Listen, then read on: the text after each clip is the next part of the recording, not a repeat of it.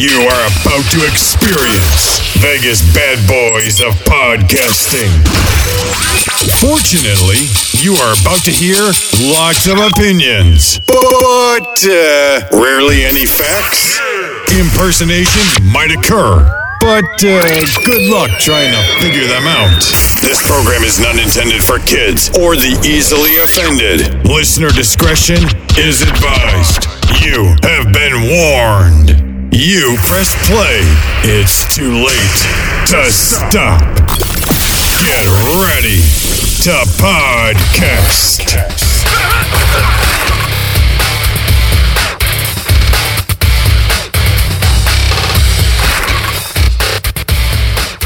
Hey everybody, it's the Vegas Bad Boys of Podcast. And Matt Michaels here with Sensei Steve and Simon Street.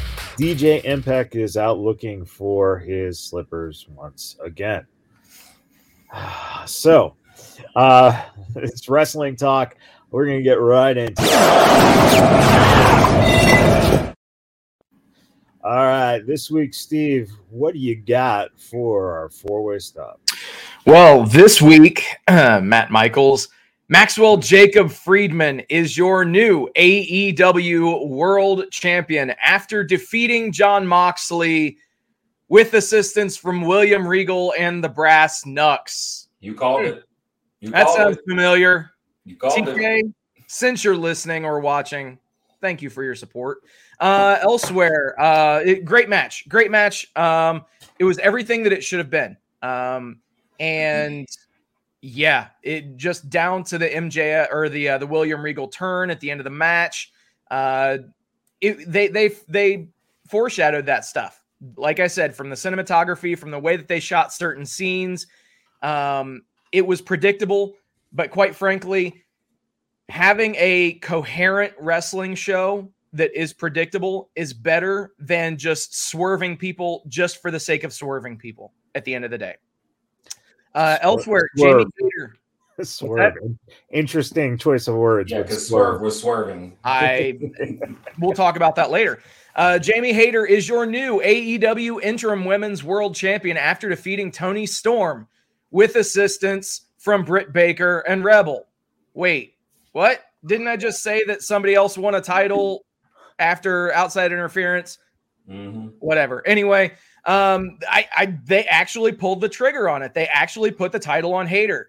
I'm totally here for it. And I'm not going to lie. Those two ladies put on what was possibly the best women's match in recent AEW history. Now, obviously the company's only been around for 3 years, but I don't want to say that it was the best match in AEW women's history, but some great spots, too much interference at the end.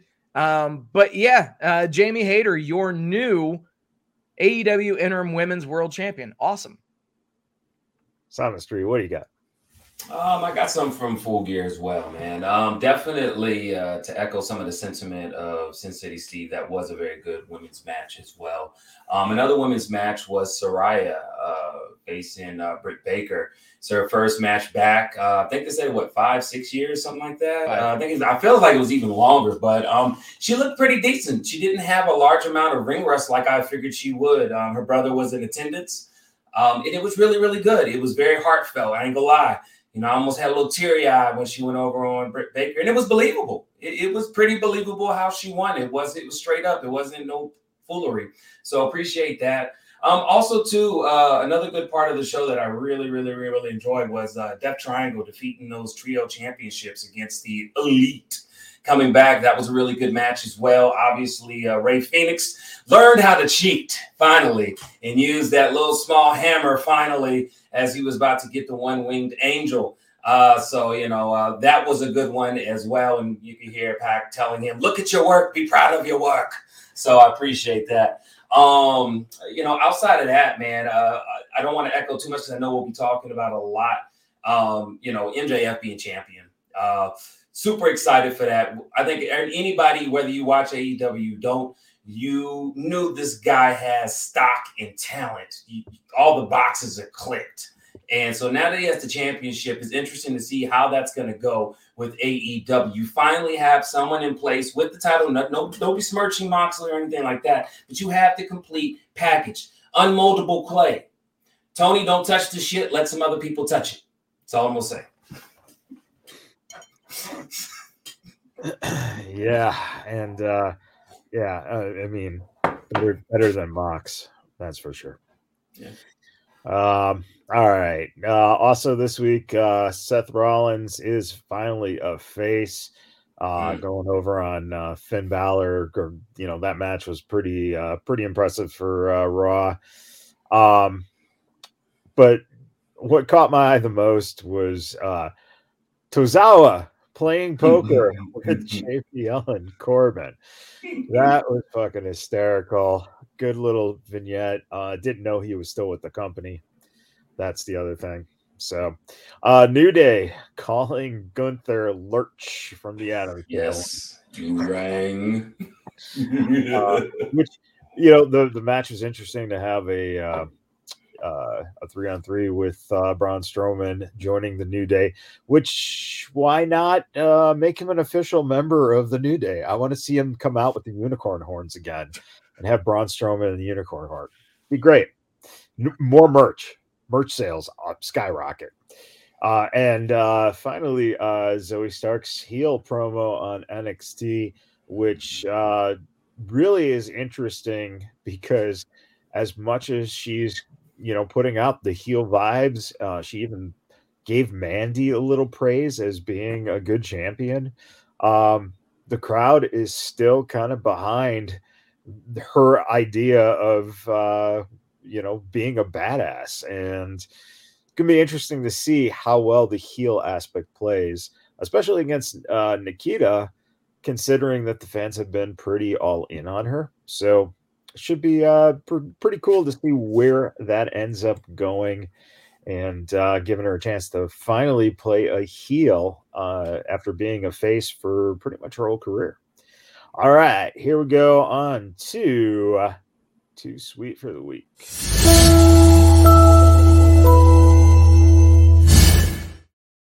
Simon Street, what is Too Sweet this week?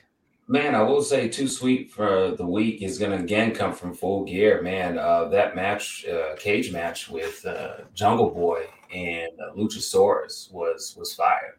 I have to honestly say they exceeded some of my expectation. No diss on them. I just didn't think they could dig that deep, and they sure did. Jungle Boy with that elbow, precision sharpshooting elbow to the sternum of Luchasaurus off the top of the cage. I've seen only 2 other wrestlers in my lifetime do that elbow from that height that well. And he don't have a big frame, so I wonder what his shoulder feel like and his elbow feel like. But that was an excellent match. And then also, too, from Full Gear, too, that Ring of Honor World Championship with Claudio Castagnoli, Brian Danielson, Sammy Guevara, and Chris Jericho was good. It was really, really good. Even the way that Chris Jericho came in with what is the name of the move again? I always mess it up. Where he does the elbow. The Judas Effect. Thank you, the Judas Effect. How he. I guess Guevara was getting swung and he hit it just right. And I was like, wow, that's a clean finish. And anytime there's a 4-way and the champion needs to win, I want to see shit like that, because as they did state, it's about a 25% chance that if you can even win any of the champions. So to me, that makes logical sense. Those were my Too Sweet for the Week, all in one show. So it's like eating a big extra bowl of cereal Saturday morning, watching your cartoons, and life is just great. It's great. See what kind of cereal's eating. Yeah, I mean, sure. Why not? I will say this week, it's nice to see Austin Theory getting his shine back. All of a sudden now, you know, it's aggression, which worked for a certain John Cena. So I think this might work for Theory, kind of rebuild him a bit.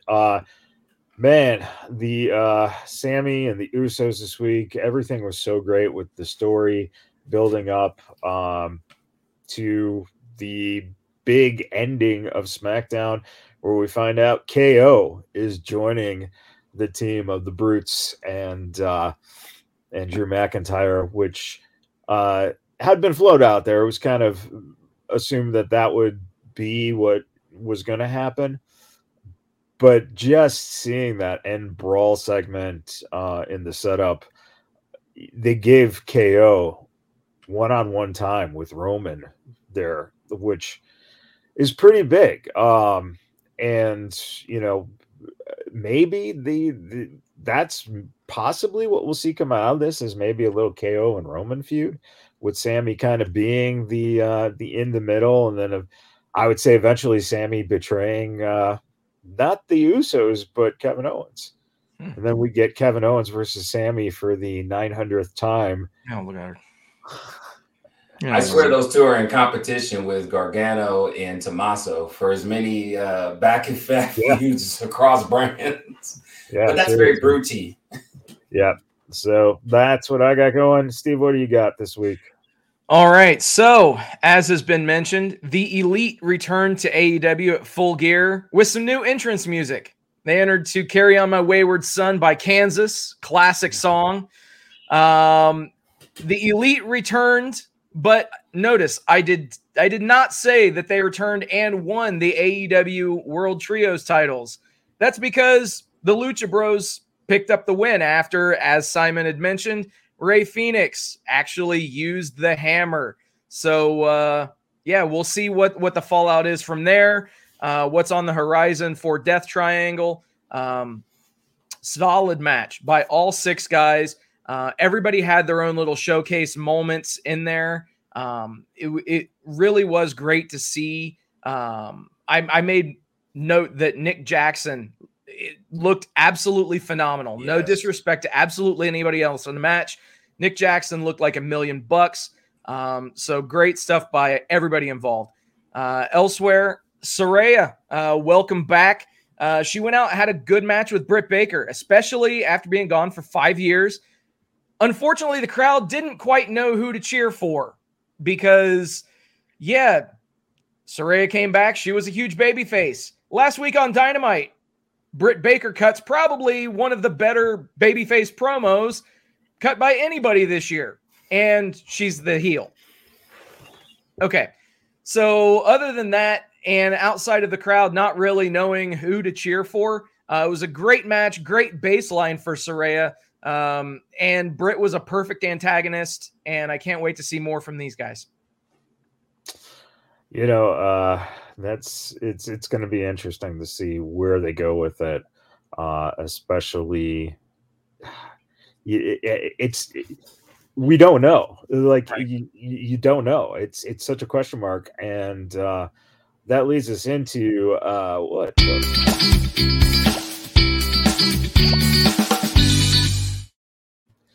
WTF.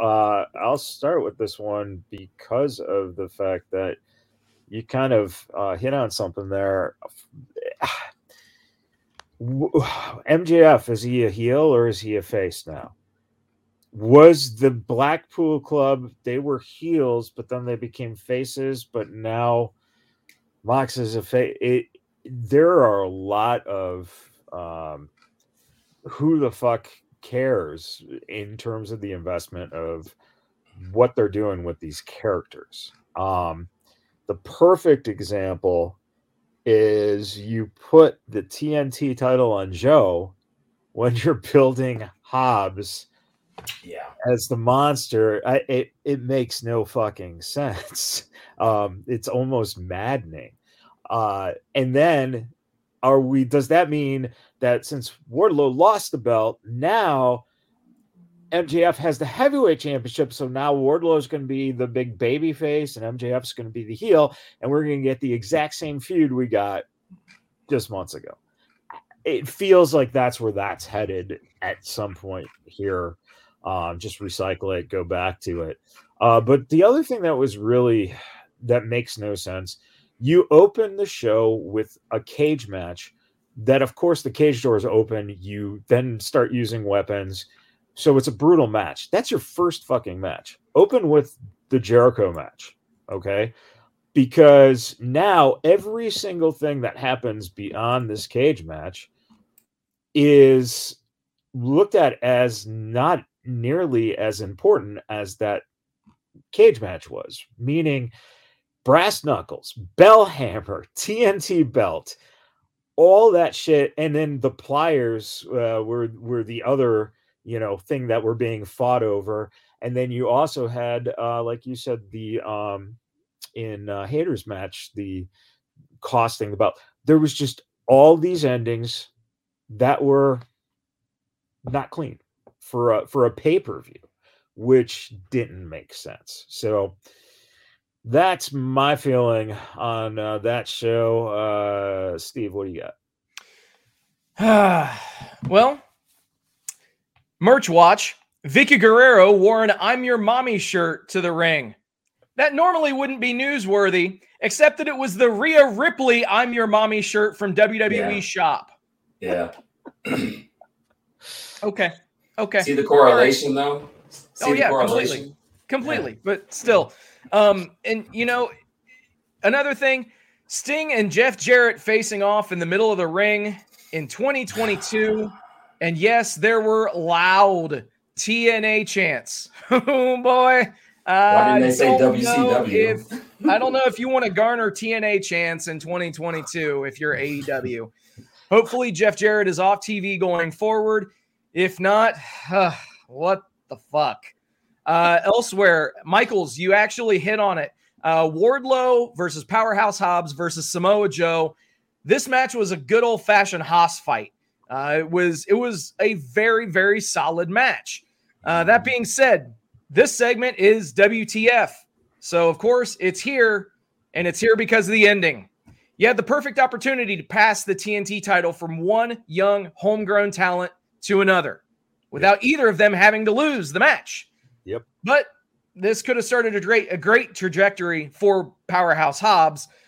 Instead, Samoa Joe chokes out Powerhouse Hobbs. So Hobbs, who you've been building, takes the fall out of the three. I mean, Wardlow was at least somewhat protected by not taking the fall, but I don't quite get the fucking mentality or the reasoning behind this. Doesn't make sense. What the fuck? It does make sense after we found out that Tony Khan is based out of esports pro wrestling. Because that's what it feels like, man.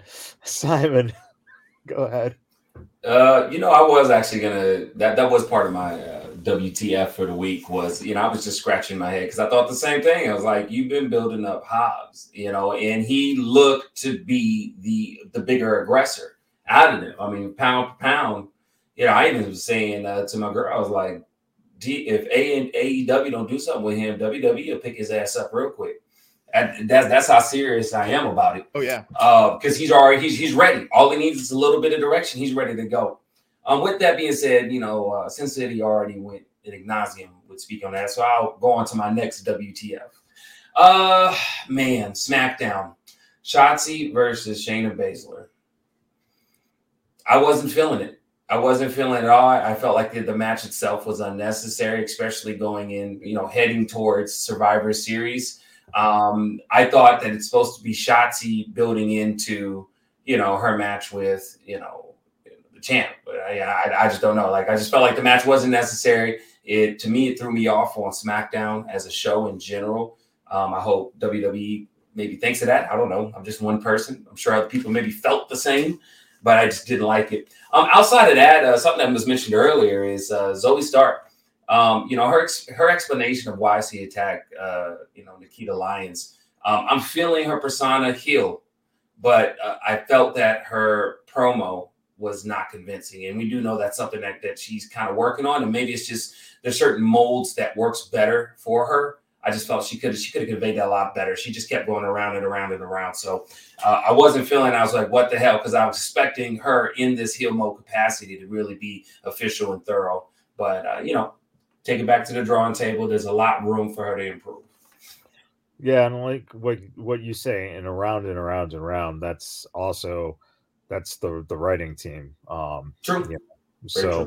So it's kind of a combination of trying to figure that out.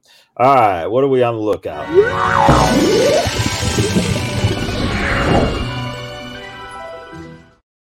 Simon, what are you looking forward to?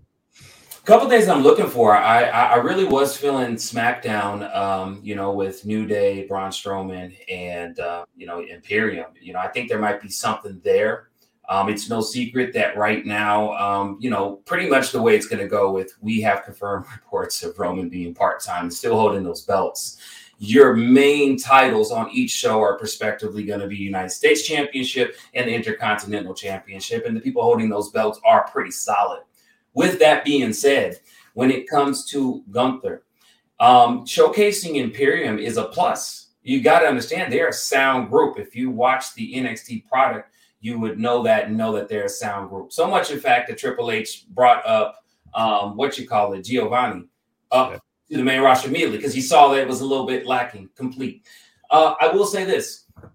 I'm interested to see how this is going. Also, in the background, you have the World Cup tournament going on. Now, that World Cup tournament, interesting enough, somebody else is still in there to be seen, obviously Braun Strowman. So it's interesting how all those pieces are coming together, you know. So, again, I'm looking forward to seeing how that's going to play out. I did like the matchup. I like the fact that Gunther allowed Braun Strowman to shine a little bit. But at the same time, Gunther still showed it. So, again, it's a great, even matchup, and I want to see more of that. I mean, you never know. In fact, right now, I'll call it. I'm okay with seeing Intercontinental Championship be defended against Braun Strowman. I'm just going to call it right now. I would love to see that. It would be great. Yeah, and I would assume that's what we're going to see, right? I myself...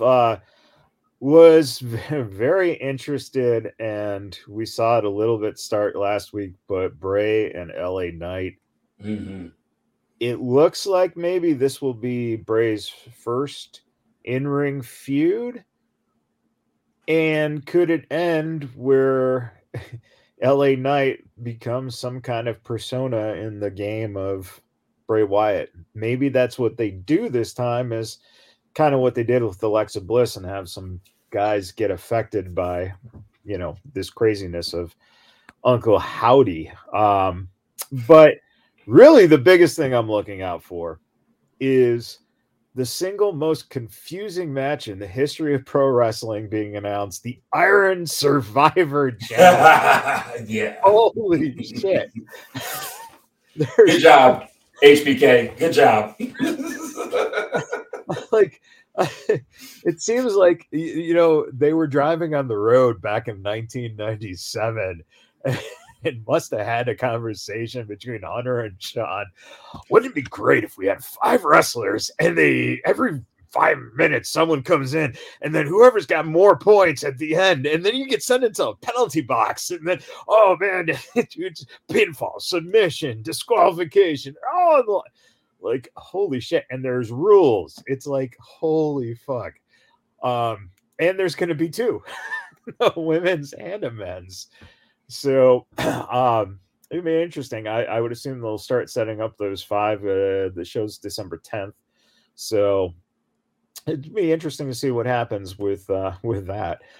Steve, what are you looking forward to?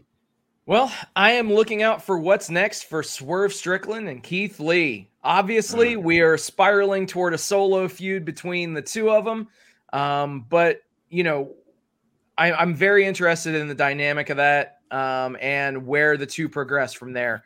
Obviously, Swerve has proven in the last few weeks just how good of a heel he can be. And I don't think that we've seen the full potential realized. I think that he can be one of the top heels in your company if you give him the ball.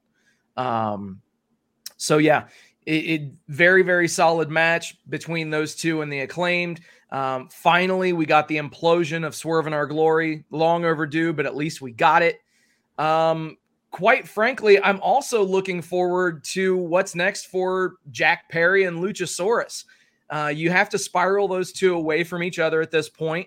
That match definitely felt like a blow-off. Not to mention, who knows if Jack Perry's going to miss some time. You mentioned the elbow off the top, Simon.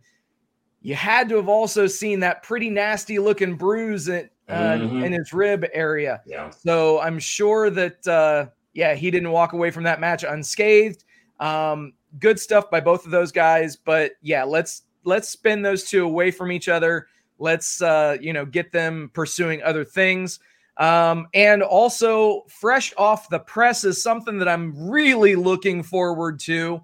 It was announced on November 20th that Kenny Omega is going back to New Japan Pro Wrestling after nearly 4 years absence, and he will challenge Will Ospreay for the IWGP United States Heavyweight Championship at Wrestle Kingdom 17 on January the 4th, 2023. Sign me the fuck up.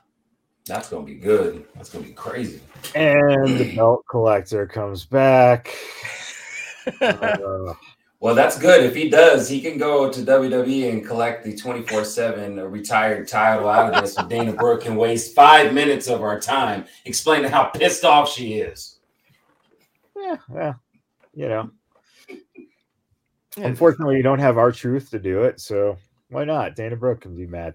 The one thing about the Swerve match that really, Steve, made no sense in terms of you're making Swerve the heel, but Keith Lee walked out. On him. He walked out on his principles. Okay. No, what I'm saying is the heel, if you want to solidify your heel, you have your heel walk out so that your baby face gets beaten. Yeah. They beat the fuck out of Swerve to win the match. So it makes no sense. But again. But you also do have to look at it from the standpoint that the Acclaimed are baby faces. So would it have necessarily been great for them to take advantage of the 2-on-1 to win the match? Right. It's a catch-22. I totally see your point. And you're also they put themselves in that position because when you have, if you just want to do gray lines, then you can't consider the Acclaimed baby faces. Right. Because it's babyface versus babyface then, and then you have a heel turn. But then you have the heel who's supposed to be, he gets his uppings right as he, I don't know. It's crazy. But with that said, time for Best in Show.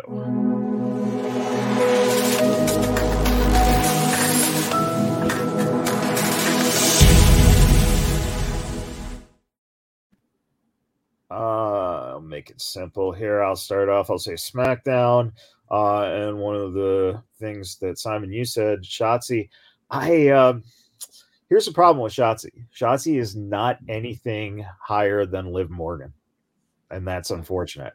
What you just saw them do was basically Shotzi is kind of because they have to have basically dummy bags, right? You have to have people to be beat, but they still have characters. So it's entertaining, right? That's great. But they set up Raquel. And that's where it looks like they're heading, is to go Ronda versus Raquel. Whether or not they pull the trigger on Ronda losing the belt from that, don't know. And will we see more from Ronda and Shayna together? And that might be something they might do is a tag team title run on them. So there we go. That's for me. And then all the other Uso stuff was just phenomenal. That ending was great. All right, Steve, what do you got? AEW Full Gear. I know, shocker. Yes, it was a long pay-per-view, as they tend to be, but it was a very solid pay-per-view. Everything from the 0 hour pre-show where we saw Ricky Starks advance to the finals of the World Title Eliminator Tournament, where he will face Ethan Page. Again, TK, thanks for your support of the show. We appreciate you tuning in. Elsewhere, the one match that I did not speak about whatsoever during the other segments of this show, Chris Jericho is still your Ring of Honor, world champion after defeating Brian Danielson, Claudio Castagnoli, and Sammy Guevara in an absolute fucking banger of a match. Went over 20 minutes. This match stole the show. And that's why I'm mentioning it during the Best in Show.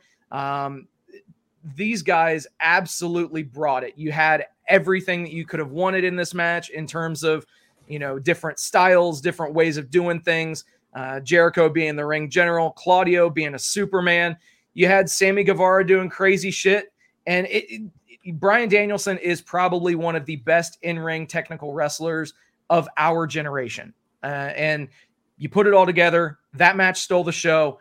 And quite frankly, this was a very, very, very good pay-per-view. Yeah, awesome. Simon Street. Mine's also going to be Full Gear, AEW. Some things that I really noticed with the show, out of 10 matches, not counting the pre-show, only two of them were, somewhat snooze alerts, and not even horrible. It was just, like I mentioned earlier, to you guys in the conversation, Jay Cargill versus, the thief, Nyla Rose. It was an okay match, but I could have skipped it if I needed to, just because it's a Jade Cargill match. Nothing towards her. It's just the way she's built.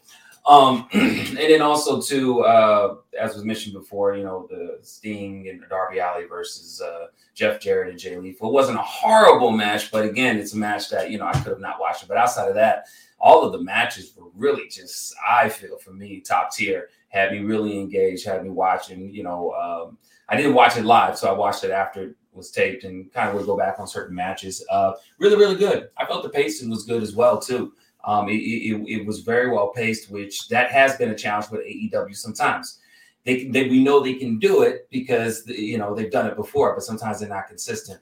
And then one last thing I'll say is typically, and this is just my opinion, so don't fry me, AEW fans, Full Gear, since its inception, has not been but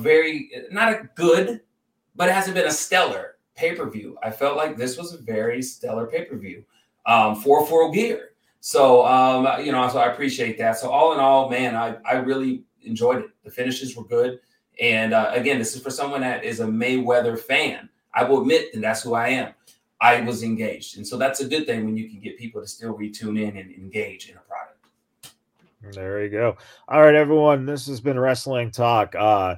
Tune in tomorrow for 3 Count, and then Wednesday for our Thanksgiving special, then Friday for the DeFalco Files. So that's what we got going this week. Everyone, thank you for tuning in, and until later, I gotta say it, happy wrestling. Biggest bad boys of podcasting.